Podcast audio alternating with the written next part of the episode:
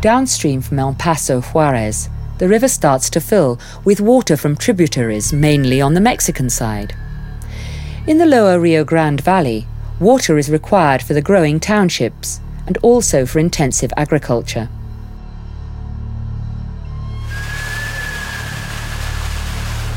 This is where Texans grow cane sugar and citrus fruit. Mexico and the United States have agreed to share the water in the river in a series of treaties dating from 1906. Despite these agreements, the ownership and use of water are hotly contested.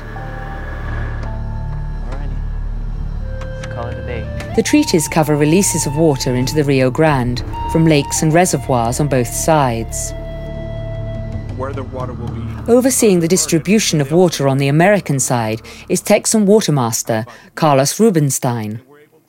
We allocate waters in the Rio Grande. We make sure that the water that we own, the United States owns at the lakes, uh, is managed in an efficient manner. We calculate the releases out of those reservoirs so that the water can be transported down the river in the quantity and in the time that our users need it. And then, more importantly, most importantly of all, uh, that the diverters that are diverting the water, the users, are diverting it in the amounts that we authorize. Because if we have an error in any one of those facets of it, you know, the, the river doesn't lie. We're going to have a shortage downstream. 93.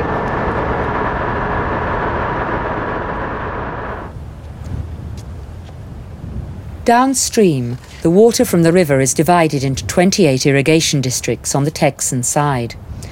Jojo White is one of the managers we have water rights and we have farm acreages within each district within the geographical boundaries. And basically, our function is to deliver the irrigation water to the farmer. And those farmers grow a variety of crops in the fertile Rio Grande Valley. Sugarcane demands more than twice the amount of water than rainfall provides before it is harvested by setting fire to the leaves.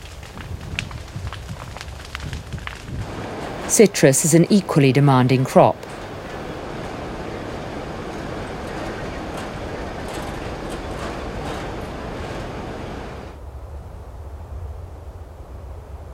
The owner of one of the largest groves along the river is Jimmy Steidinger. When you get into the citrus business, the cost is great. To level your land and drain tile it and put pipeline in it, you're looking at anywhere from thousand to fifteen hundred dollars an acre. Then when you plant the trees, you've got another about 4000 So you're looking at five to $6,000. So when I got that much cost in 180 acre, you're looking over three quarter million dollars. And it's scary when I don't have the water because I could lose I could lose my rear on all this stuff. That's what's bad. You got a big investment and all of a sudden you don't have water you can't sleep sometime at night. And it's very important that we get this water from Mexico. It's very important.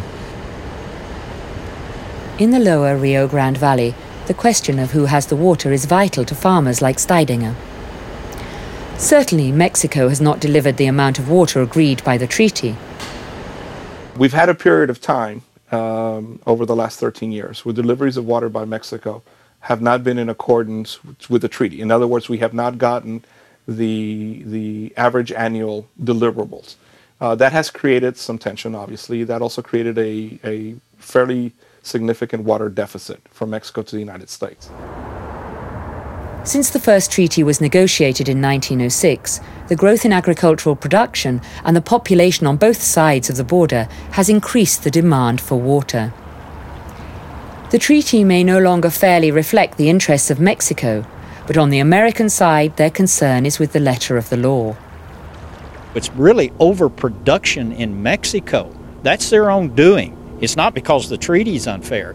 We feel you have to live within your means. We only have so much water we can use. That's why we don't have all of this land in production because we don't have enough water. Well, Mexico has the wrong attitude down there. They think they can just keep more, put more and more into production. And unfortunately, to come to make that crop uh, come to fruition, they're using our water, which is wrong. The treaty uh, was drafted many, many years ago. The conditions are completely different now. uh, the economies uh, and what have you. I mean, there's no way you can compare 1906 with with 2005.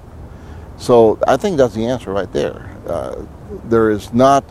Um, uh, it, I mean, it's not a matter of uh, whether or not it's fair or unfair. The conditions are quite different. Certainly, we need to update it, update it, and, and, and bring it up to speed to reality of 2005.